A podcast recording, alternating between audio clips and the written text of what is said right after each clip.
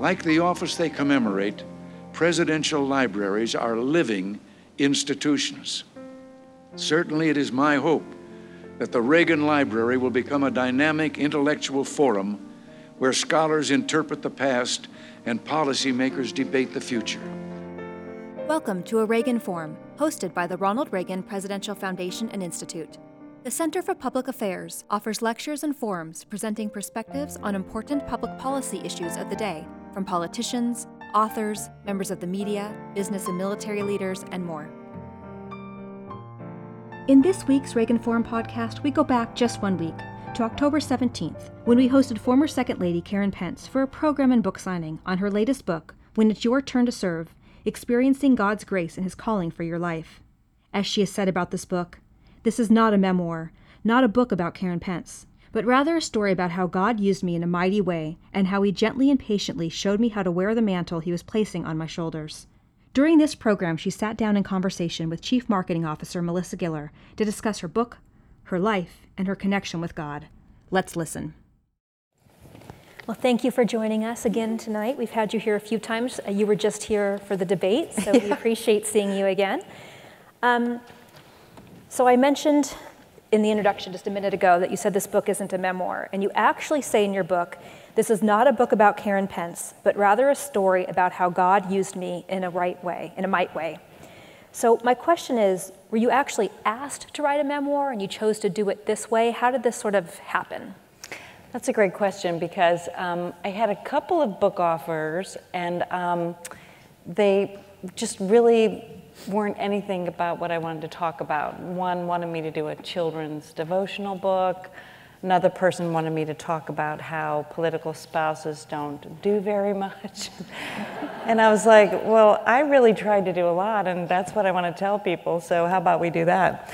Um, but uh, so I kind of shopped around before I, I found just the right publisher because I really wanted to encourage people to step up and serve and to not be intimidated and to not be afraid and to share with them kind of how I went on this journey myself. And it didn't, like, I didn't just all of a sudden start out as Second Lady of the United States, just like kids don't come out teenagers, you know. So I, I kind of wanted to show the journey a little bit. And so that's kind of how it started, Melissa. Got it. Now, you had a couple of themes in your book that I took away from, um, and one of them was determination and your determination. Do you know where that determination comes from in your life? For me, uh, faith is really central to my life, and um, I, I really feel like when I was young, I had a very deep, deep faith. I didn't have very much knowledge about the Bible, but I had a deep, deep faith. And when I started dating Mike, I started learning more about the Bible. He likes to say that um, he has very little faith and a lot of knowledge, and I have very deep faith and very little knowledge about the Bible. And so um, we kind of started learning a lot about the Bible together. But I would say that's where the determination, if that's a theme that, that you got out of it, I can see that. Um, you know, my kids, I think, sometimes get annoyed with me because I truly am an optimist. You know, even when difficult things are happening in our life, I might say, well, but this isn't happening, you know, but this isn't happening. And they're like, yeah, but mom, can we just take a minute and say, this is rough right now? And I just, I just have that optimistic view. And I think that comes from faith, just trusting that God's in control, it's going to work out. That's great. Now, before reading the book, you know, I, I, I, knew you were an artist, I knew you were an educator, I knew about your faith, um, but there was a section in here that made me smile because you called yourself a risk taker. And I was reading all the things of why you called yourself a risk taker, right? So you, you rode motorcycles, you got your pilot's license, you went skydiving. Um, so it made me wonder what you might say is one of your more recent risk taking adventures. Um, well, probably the one we're on right now, I would say, um, you know, because honestly, I, I really felt like our political life was done, you know, and I really felt like I've done enough, you know, 20 years, in office, you know, 30 years from when we started, and it was a surprise to me, honestly, that the family was talking about this last Christmas. My daughter Charlotte helped me write the book, and I remember talking to her one day and saying, you know, I just don't know. I mean, this, I mean, I can't believe we would even be considering this right now. And she said, Mom, maybe you need to read your book. and it was like a brick in my face. But I think what actually kind of got to me was, you know, being a Christian, I'm glad that Christ didn't say, I've done enough for you, Karen. You know, I've done enough. and I thought, you know, right now it's a time for us to serve. And that's the whole theme of the book. That's the title, when it's your turn to serve. And, and it might still be our turn to serve in some way. Hmm. Yeah, I think we some yeah. applause for that one. and great advice there, Charlotte. Um, you love poetry. You actually quote Robert Frost yes. in the book, and I actually wondered if there are some current poets you're enjoying reading. You know, honestly, well, my daughter Charlotte, oh. I actually have uh, her poem is at the end of the book. It's a, it's a lovely poem. Uh, one thing I did was I, I wove the theme of bees throughout the whole book, and at the end, uh, Charlotte had given me a poem that she wrote in grad school and it's called um, Her Bees Will Stay because we started a beehive at the vice president's residence and we had to leave it there. We weren't going to bring them with us on Air Force Two back to Indiana. Um, and so, uh, so she's probably my favorite poet right now. But uh, Robert Frost, I loved his poetry as a little girl, and I would memorize his poems. And I just absolutely love them for some reason. And when I was in sixth grade, um, his daughter, Leslie Frost, came to speak at my school. And she heard that I liked to memorize his poems. And so she gave me an anthology of his poems. And inside she wrote, For Karen, because you memorize poetry. Mm. And um, I don't know where that book is now. but we were just in New Hampshire you can probably figure out why, mm-hmm. um, last week, and our volunteer coordinator there gave me a book that he had that was written by Leslie Frost, and it's full of her little journals when she was a little girl. And they tell some of the behind the scenes stories about what was going on with her and her dad and some of the things they did. And it made me think of Charlotte because Charlotte's our writer and she she has these little journals from when she was little too. Yeah. Now, in the previous question about risk taking, and you talked about you weren't sure if it was time again to serve, it kind of leads to this question. So, you had a transition from citizen life, right, to the spouse of a congressman, um, to the spouse of a governor, and then the spouse of a vice president of the United States. Um, I'm sure they're each unique in their own way. Um, how are they challenging, and what might you have missed from citizen life, if anything? Well, I think one of the things that was challenging for me, and um, it's one thing I write about throughout the book, is that we moved 18 times. And, you know, honestly, it was that, that was tough, you know, with three kids. By the time we did get elected, our kids were six, seven, and eight. And so moving with them um, was, you know, tricky, moving all the way across the country. Um, I really didn't leave the citizen life when Mike was a congressman. Um, for me, that period, I was mom, mm-hmm. teacher, you know, carpool driver.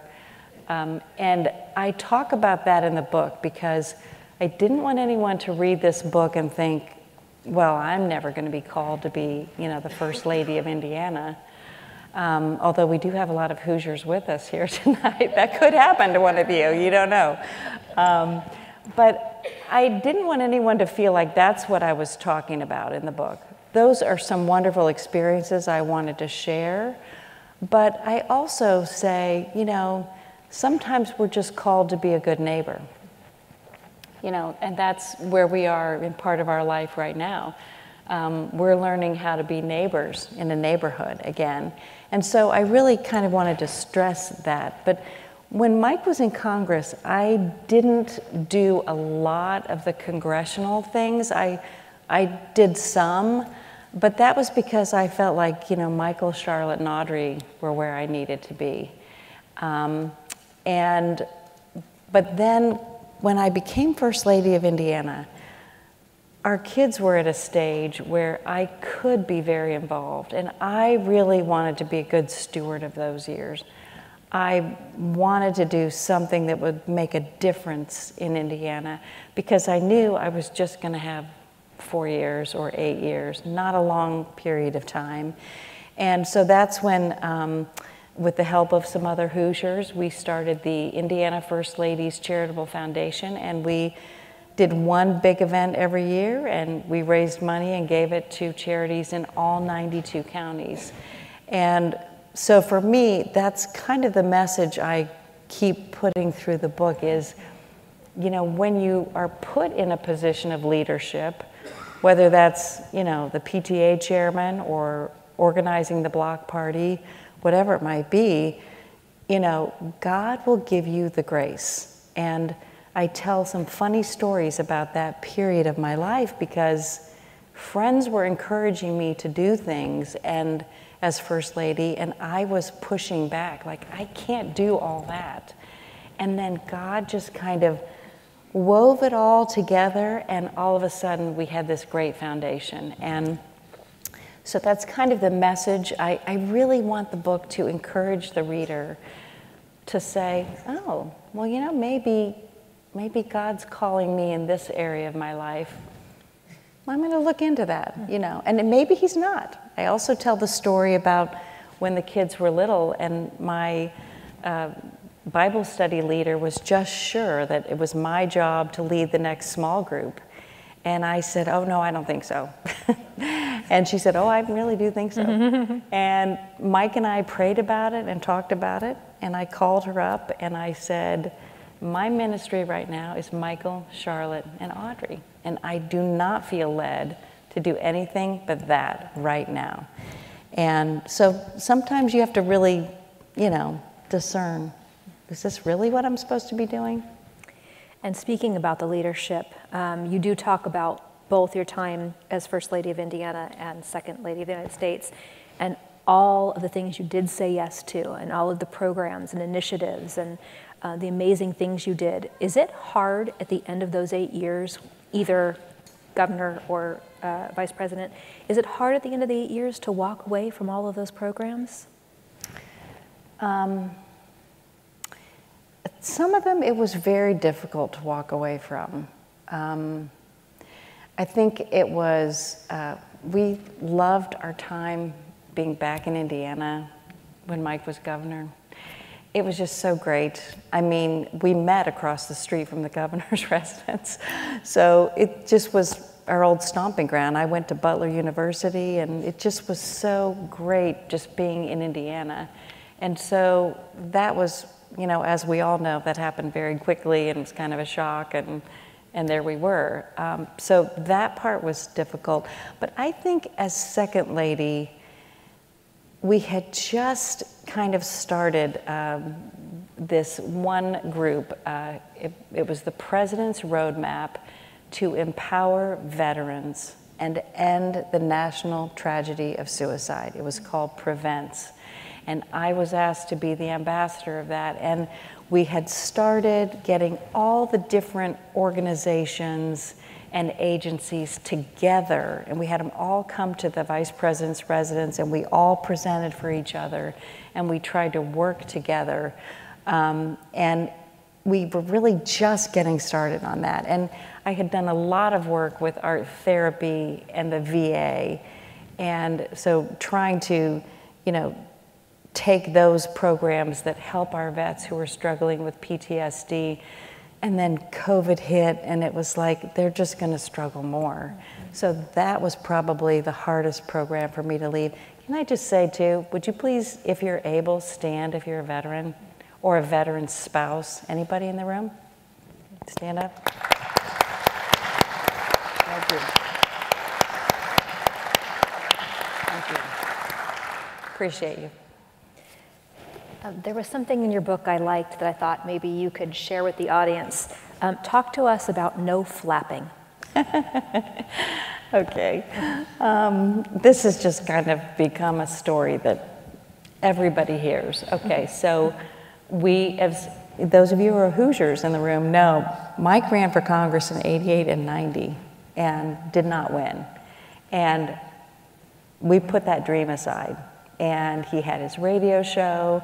I had a watercolor business. We had finally had our three kids. We struggled for years with infertility. We had built our dream home. I mean, life was very comfortable. And I have found that when life is comfortable, that's usually when God puts it in a blender and says, you know, now what are you going to do with that?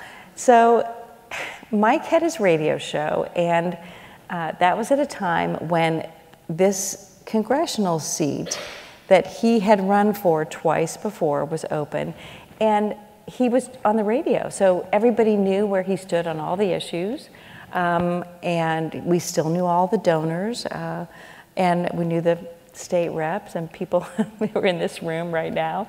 Um, who, who are people who, you know, we still knew and we still had relationships with. And so people were saying, maybe you should run for Congress again. And it was like, what? We're no, we're mm-hmm. done with that dream. Like we we survived that and we're done. But we felt like just like we did, you know, this year, maybe we need to look at this. So I had surprised Mike with a dude ranch trip uh, for his 40th birthday. I saved all my watercolor money. Mm-hmm. And we went uh, to the Teddy Roosevelt National Forest. And it was time for us to decide whether or not we should put our name in the race. And so we took a ride uh, up to the top of a bluff. The kids were doing their own thing. And we got off of our horses and we sat on the side of this bluff. And Mike said, We've got to make a decision. It's time. Like, we have to decide if we're going to do this or not.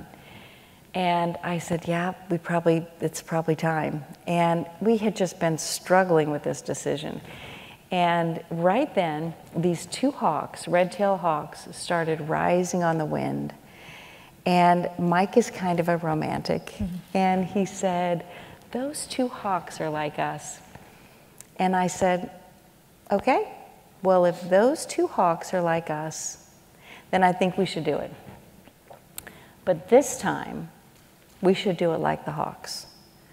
Because the first two times we were so arrogant and so full of ourselves, and it's such a good thing that we didn't win. But this time I said, let's do it like the Hawks. Let's make ourselves available. And if God wants to lift us up, then so be it. But we should make ourselves available. And I said we should do it with no flapping. And right then, we decided to run. And no flapping has kind of been our mantra ever since. And so every new staff member, they hear this story. And believe me, there are times where we have to say to each other, I think you're flapping. no flapping. um, which kind of leads to this question because of how you got to the birds. So, obviously, you talk a lot about your faith in this book, and there are a lot of biblical verses. Um, this may be an easy question or it may be a really hard question. Do you have a favorite Bible verse and why? Mm-hmm. Well, that's a great question. Um, when Mike and I decided to um, start talking about this most recent endeavor, um, we started January 1st reading uh, our read through the Bible in a year, those one year Bibles. And believe it or not, in 38 years of marriage, we have never done this together consistently. But I can tell you that starting January 1st, up until even today, we have read our Bible together, the reading for that day. And yesterday's was our favorite verse. Oh. Yeah. And it was, it's Jeremiah 29 11. For I know the plans I have for you, says the Lord plans to prosper you and not to harm you, plans to give you hope and a future. And that is just a verse we have clung to. So, win or lose elections, moving, changing jobs, through everything, that verse has really carried us through. And I gave Mike, the, uh, you know, a frame with that when we um, were heading to Washington in 2000. Yeah. Mm. So um, I'm the mom of two grown daughters, and um, there's a section in your book that really struck me. So there's a lot of Bible verses, but there's another section where you actually talk about momisms. Um, and one of yours was teach your kids how to fight for their dreams by fighting for yours. I just absolutely love that. So um, that's Charlotte's that favorite momism. okay, I couldn't remember. Um, so I guess, and maybe this ties back to what we've been talking about all night. But so, what's your dream that you're fighting for? Um, hmm. Well, I think for for me, a lot of times it's been, um, you know, things that, that I I love. If I pull me away from Mike for a little while, um, it's teaching and doing my watercolors and writing this book. Um, you know, one of the great things for us was that when we went to Washington we decided to take our family with us. And I was uh, looking for a place where they could go to school, and I came upon this uh, Christian school and went in and said, I'd like to enroll all three of my kids. I knew we would be moving because we were just starting out renting and see if we got reelected before we bought. And I said, you know, I've uprooted them I don't want to put them in a public school because they'll have to be uprooted again when we change neighborhoods. And so I looked at the school and they said, oh, well, we don't, we don't have room. We, all of our classes are full. And I said, well, okay. Um, I'm a teacher, you know. I've been their art teacher at their school in Indiana, so I'll just probably homeschool and finish out the year. And they said, we need an art teacher. and I said, great. and it was wonderful because that allowed me to have my own identity in Washington. I wasn't just the congressman's spouse. I was art teacher and mom, and I knew all of their friends, and I knew their teachers, and I had an, immediate community. And so for me, I think they have seen me kind of fight for the things that, that I really love to do and care about. Um, you know, when they were little, they, they would come to my art fairs, you know, Broad Ripple Art Fair or Penrod Art Fair um, in Indiana, and, and they knew that on, on my art fair days, you know, mom was an artist, and this was my day to kind of just be Karen you know, for a day. And so um, I think that's what I think um, the dreams, I mean, you might ask Charlotte, that was, I'll tell you how that started, the momisms was, it was election night for the governor. And um, we were at Lucas Oil Stadium, and the Lucas family had allowed us to be in their suite with all of our family members. And the kids said, I knew they had a gift for Mike because we kind of mark special occasions with a gift. I'm sure you all do that too. And, and they said, Mom, we have a gift for you. And I went, Oh, okay. And it's my favorite gift ever. It's a sil- three silver frames, and in each one they wrote their favorite momism. And that was Charlotte's about fighting for your dreams. Michael's was, I'm not going to let what's going on out there affect what's going on in here. And Audrey's was, I hear you and I'm listening. Because for Audrey, she moved back to Indiana as a senior in high school, and that is not easy to do. And it was really tough for her. And her senior year, one day she called me and I happened to have been in Washington for the day at some meetings, and I was like, okay, I'm, I'm in Washington, you know, struggling here. And I thought, no, Your priority is Audrey. So I sat down on a bench outside on Capitol Hill and I said, I hear you and I'm listening. I love that. Yeah. Do you still paint? I still paint, yes. Actually, right now I'm doing a painting for Etta, so Nice. who's here with us today. But uh, for each one of our kids, um, we did we chose a we chose a life verse. They have their own verses, you know, that they've chosen. But when they were little, we chose a verse that made us think of them, and then I did a watercolor to go with it. And it's been the most wonderful thing that our son and daughter-in-law and now our daughter and son in law have asked me to do a watercolor to go with a verse that they chose for their children. So, working on Edda's right now. Um, Now, you were a teacher. You mean you're, you always are a teacher. You're a teacher. Um, is it right that you actually were a teacher for a little bit while you were second lady? Yes, How, how do you do that? that's crazy, isn't it? I mean, was the Secret Service in the classroom with you? Like, as I was reading that, I was like, I don't get how this works.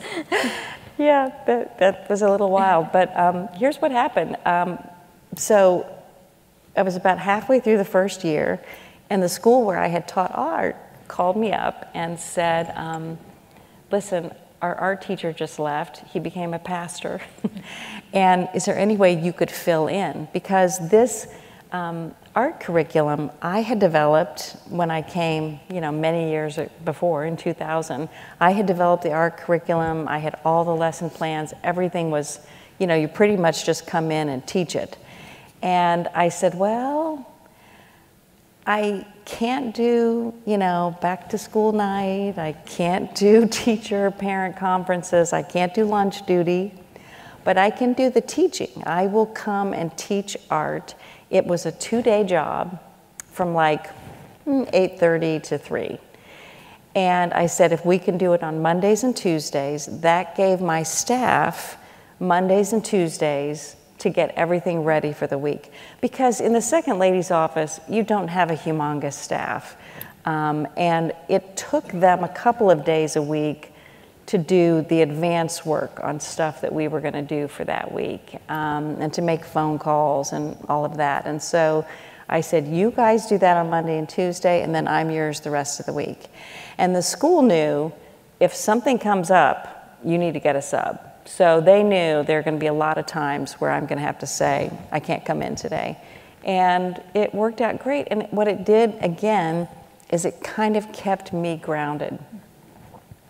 You know, I, I still had to cut the paper, order the supplies, mm-hmm. I still had to get everything ready. And it was just kind of good for me to be more in that servant role, you know, I think. It was a little strange mm-hmm. having Secret Service.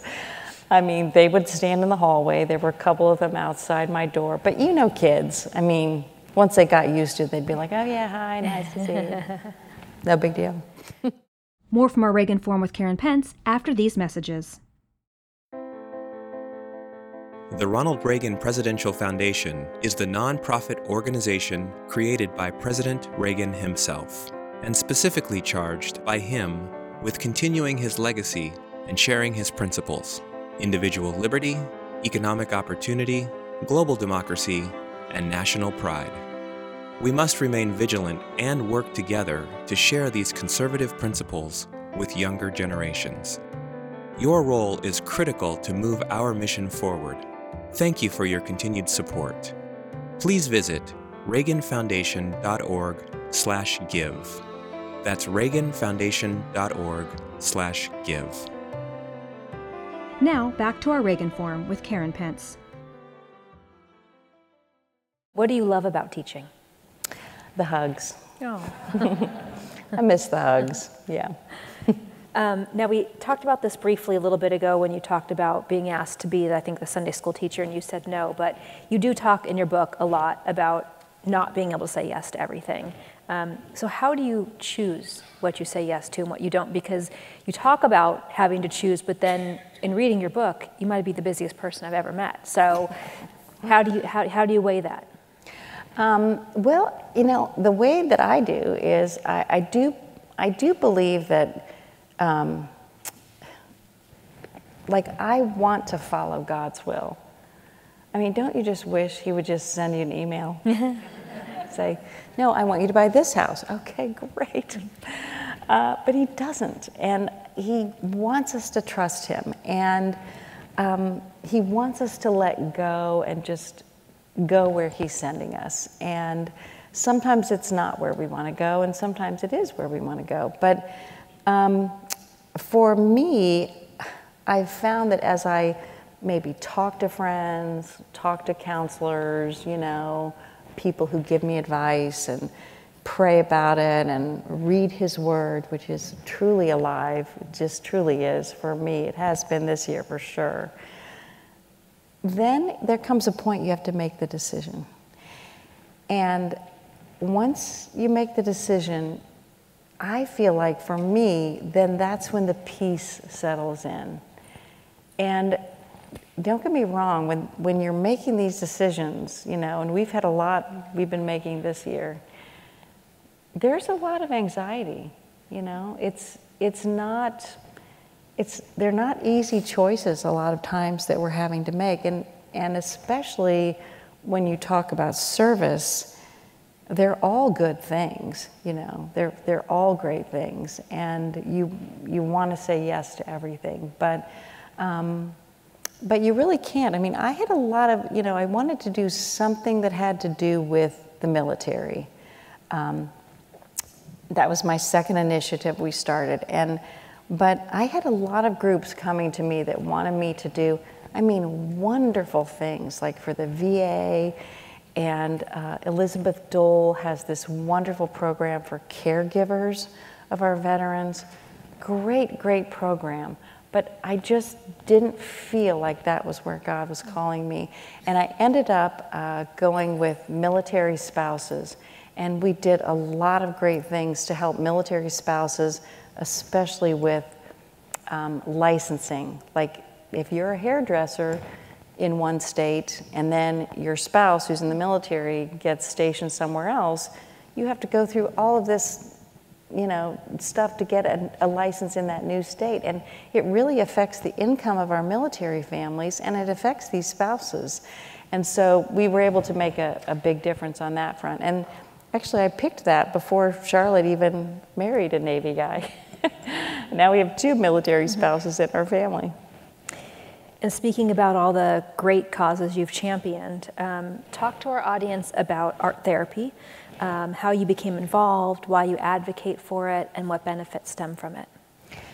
Well, uh, now art therapy is the one thing I did become aware of when Mike was in Congress. So we were on a, a trip to um, Disneyland, and there was a lobbyist with us, and he heard me talking to this uh, artist and asking, Gosh, should I be doing computer art with my kids now? I mean, am I missing the ball here?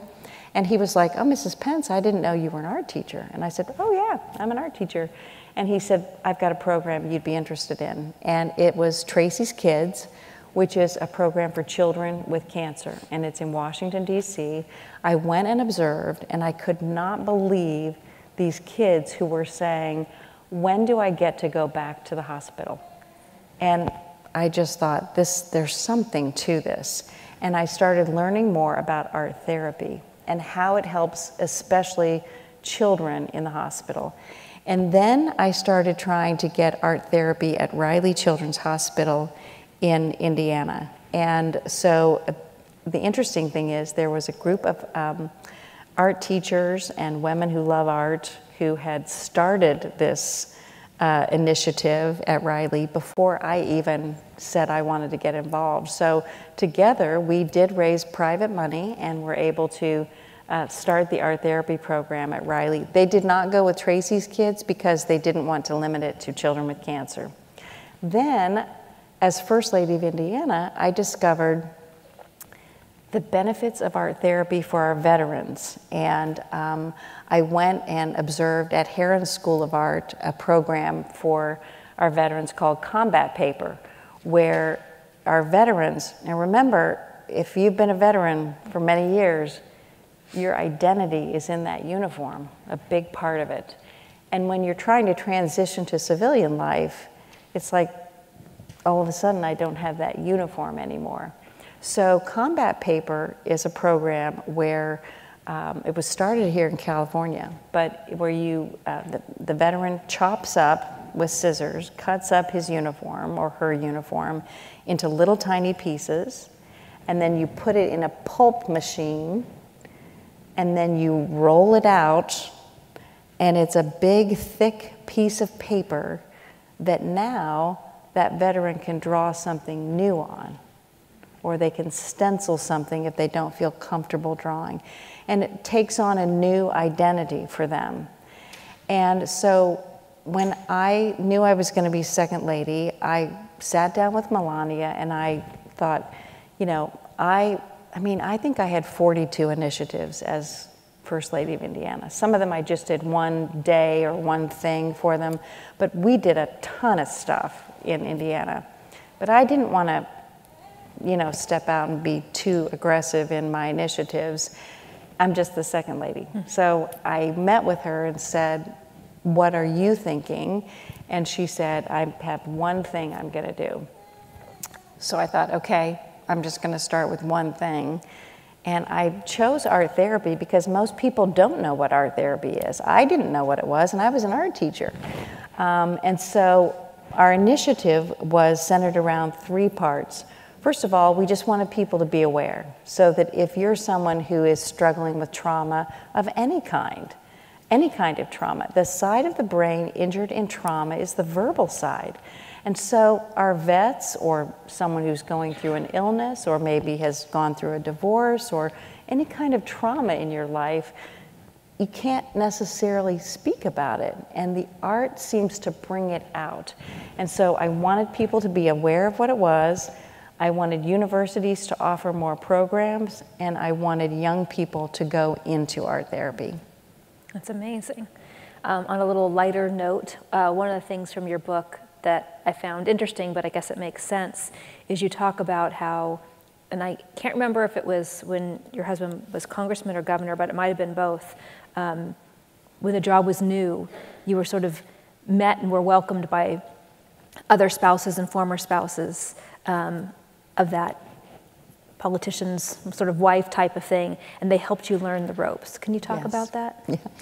Well, so when when um, when I became First Lady of Indiana, um, th- there is a National Governors Association, and it has these meetings all the time. And there's the Republican Governors Association and the Democrat Governors Association. And so these spouses get together, and they really kind of help you. Um, you know, like, what are you doing for your inauguration? I remember them asking me, and I was like, I don't know. What am I supposed to do? I was like, oh my gosh, I've got to plan an inauguration. what am I going to do? And so they were wonderful. They were just wonderful. But what I wanted to do in Indiana, because we've had some great first ladies in Indiana, I wanted to sit down with them and ask them what should I be doing? What tips can you give me? And so uh, Cheri Daniels, of course, met with me at the governor's residence and talked to me about some things to watch for.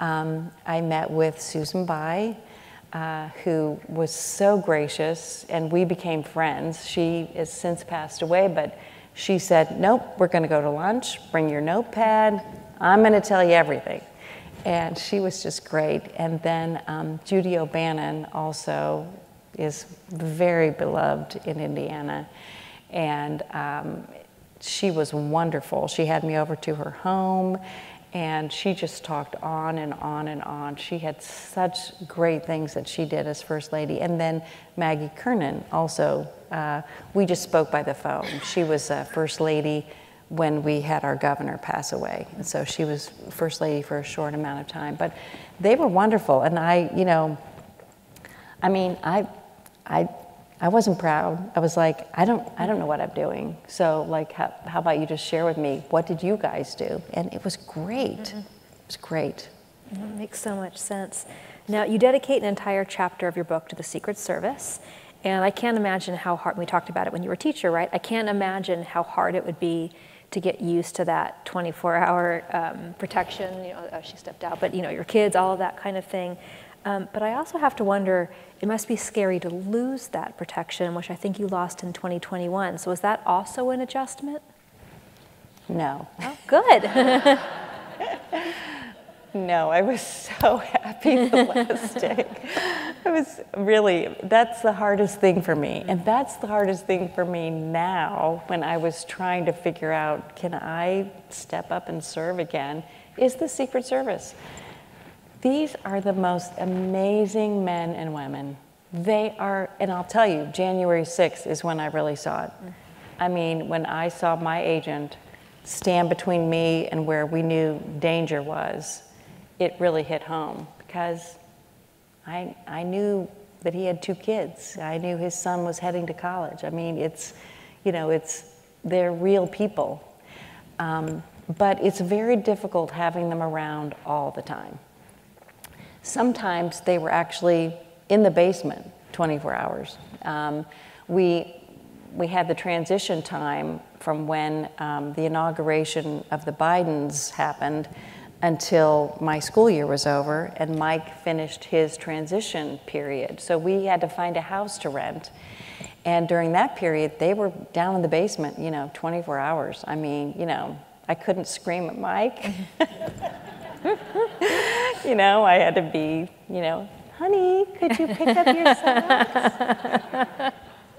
but it's it's awkward having someone constantly with you. Like I know no, no hands need to be raised, but how many of us like to turn on the radio and sing to the radio and you're, you know, driving in your car? It's, I just would sit quietly in the back seat. Mm. No radio, no one's talking. I don't make phone calls if I don't want them to know what I'm talking about. And it's just a, a constant uh, presence. But they are wonderful, wonderful people. And I will tell you, our daughter Audrey uh, ended up being a COVID bride. I'm sure you all have had that in, in your circles too. She had rescheduled her wedding three times, and finally she said to us, and this story is in the book, finally she said, Okay, Dan and I just want to get married. And Mike's mom and her husband, and our son and daughter in law, and Charlotte and her husband were all going to be in town for election night. And so Audrey said, you know, I think, um, I think we'd like to get married like the Sunday before the election. And she told us this two weeks before the election. and we're like, mm, great. Um, and so we did. We, we planned it all, and it was wonderful. She actually got married. Uh, Mike did the ceremony. She went on later and had the big wedding, but he did the ceremony um, on the sidewalk in front of the courthouse in Washington, D.C. And Audrey had what I will call a love hate relationship with Max, our, our main Secret Service guy. And I mean, he went with her on foreign trips when she was in college, and you can imagine your kids of like, this was, he was not really welcome, let me just put it that way.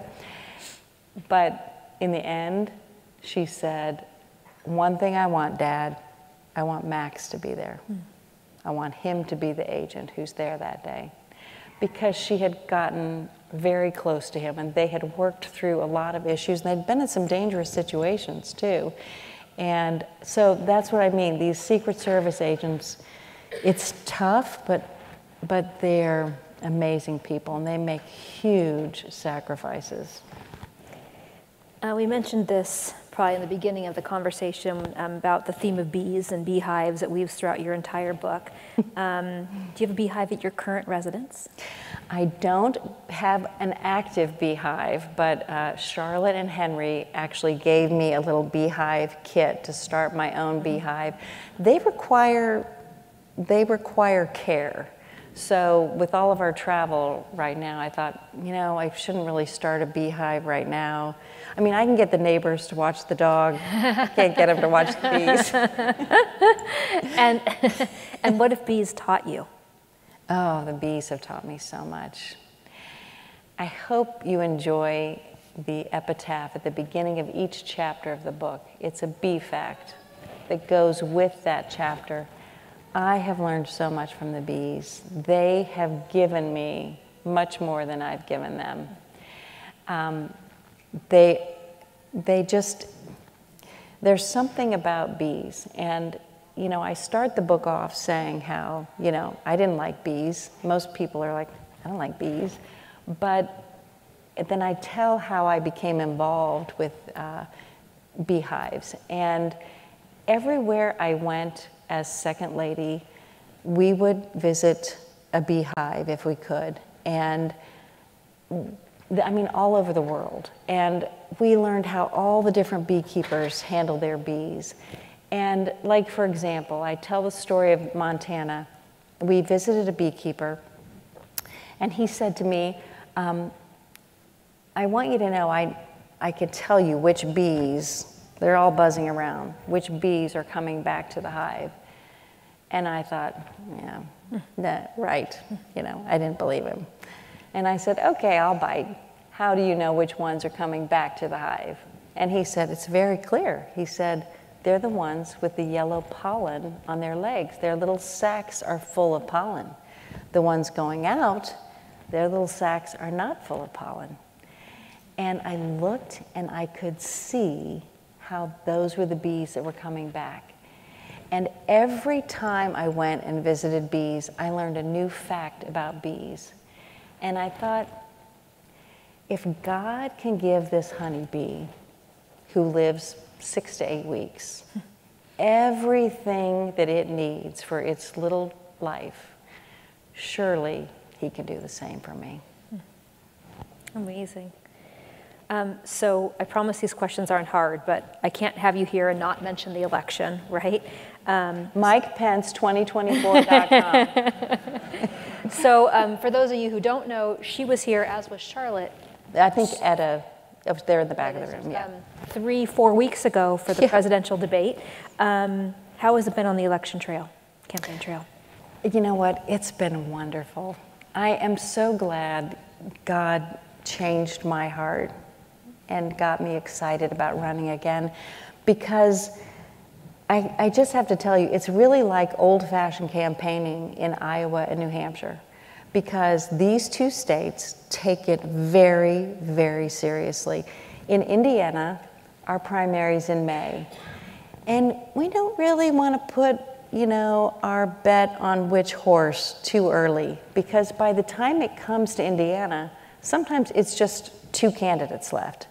So we don't get as engaged quite as early as other states. The people in Iowa, I mean, they are, it, they're never surprised to see you, which I, for us in Indiana is like, I mean, Mike always says, if I saw a presidential candidate walk into the pizza restaurant, I would be like, oh my gosh. It's not like that for them. They're like, oh, good to see you again, Mike. Yeah, I was over when you did the thing at such and such. And like some days, Mike will do five town halls. Um, actually, right now, he's competing with me. Newsmax has a town hall running right now. and I said, that's, that's not fair. Um, but because every little group will have a town hall, or they'll get their neighbors together. And uh, I didn't even understand what a caucus was. You know, we don't have, we have a primary in Indiana. But these neighbors get together, and a lot of them will not choose who they're going to caucus for until January.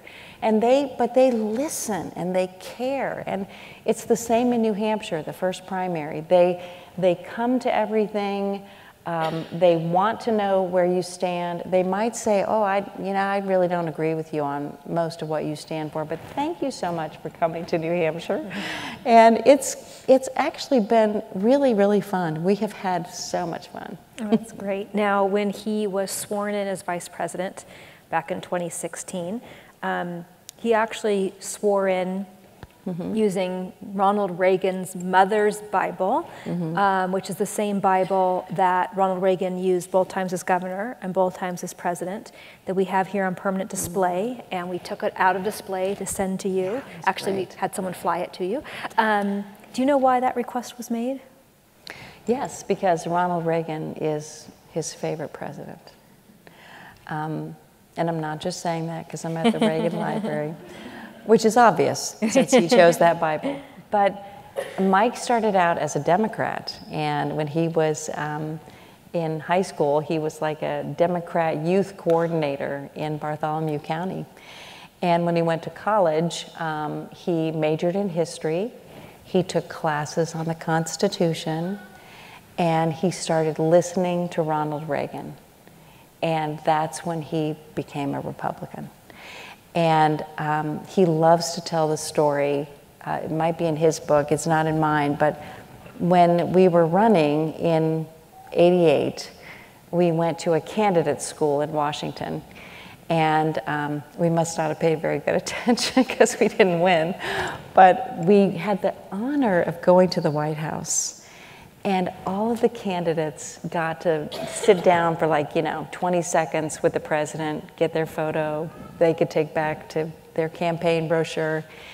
And Mike said, You know, I, I just wanted to tell him how grateful we are for what he did for our country. And that's what he said when he sat down with him. He said, I just want you to know how grateful my generation is for what you've done for our country. And Ronald Reagan, I'm going to get the words probably a little bit wrong, but basically he said, Oh, Mike, I didn't do anything. I was just the captain of the ship when the American people decided to turn it around. And his humility and his uh, desire to serve the American people um, just shone through all the time. I got to ask him, we were in the East Room, and we had had the privilege of going to the vice president's residence and meeting with Barbara. And um, that was just such a treat. But we didn't get to see Nancy. And so in the East Room, he was taking questions from some of the spouses. And, and I said, Where's Nancy? and he said, Oh, you know what? We both went in separate ways, but we're going to be back together tonight. And, you know, that's just uh, one of those special things about him. Well, I can tell you that uh, Bible's been on display permanently since 1991 and except for a very small amount of time when we took it offline to conserve the spine, it's never been off display except for when we sent it to you. Mm-hmm. Um, so we're going to end tonight with a question from someone out here because um, we're talking about Ronald Reagan. And someone wrote, uh, being here at the Ronald Reagan Library, what are the lessons of President Reagan that we can apply to today's world? Great question. That was. That's a great question because we actually were talking about this because um, Charlotte and Mike um, just wrote another book. He had to write two books. That was his deal with Simon and Schuster. So his second book, they wanted it to be a book about faith and family, and it comes out November 14th, and it's called "Go Home for Dinner." And they, Charlotte was just sharing with us that in the epilogue, they talk about Reagan and how um, he says that, that all, all those great moments, you know, start at the dinner table mm-hmm. or something right. yeah. like that. And, you know, I think one of the things I loved about Nancy too is that um, she, like I'm, it may not sound like it tonight, but I'm very private. And, and she was very private and she protected their life together. And if you take the tour here, and um, or at the at the ranch, you take the tour at the ranch where you see that that she didn't let anybody pass that foyer. You know that that was their space, and um, I think Ed Meese even said once he didn't even get past the foyer, that just the entry area. That she was like, no, this is our home you can meet with them other places. But I took a lot of lessons from, from Nancy Reagan too, and I think um, you know they valued that uh, their marriage and that uh, and family. Mm-hmm. Yeah, yeah, they really did. Um, so our conversation here is really just touched on some of the subjects in this book. So I highly recommend that if you haven't purchased it already, um, we're selling it out in the lobby and we're selling it up in the store. And we are going to now take Mrs. Pence to the store to sign your books. So um, we hope to see you up there. And thank you so much. What a wonderful conversation. Yes. Thank, thank you. you, Melissa. Thank you. Thank you, everybody. This was Mrs. Pence's second book event at the Reagan Library. Her first was back in March of 2018 when she was here with her daughter Charlotte for their children's book. And the Reagan Foundation has also been fortunate to host her husband, former Vice President Mike Pence, at the Reagan Library for events three times over the past five years. To watch the videos of any of these programs, please visit our YouTube channel at youtube.com slash Reagan Foundation. Thank you for listening. For more information on the Ronald Reagan Presidential Foundation and Institute, including information on how to become a member, information on upcoming exhibits at the Reagan Library, and more information on the legacy of President Reagan, please visit reaganfoundation.org. And don't forget to like and follow the Reagan Foundation on all social media platforms. Until next week, thanks for listening. God bless you.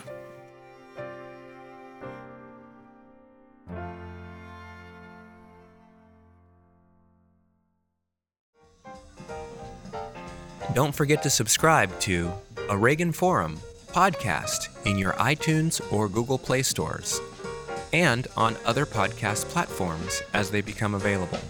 New episodes of A Reagan Forum come out every Thursday. Like what you hear? Check out our Words to Live By podcast, featuring radio addresses and speeches Ronald Reagan delivered from the 1960s through the 1980s. New episodes drop every Tuesday.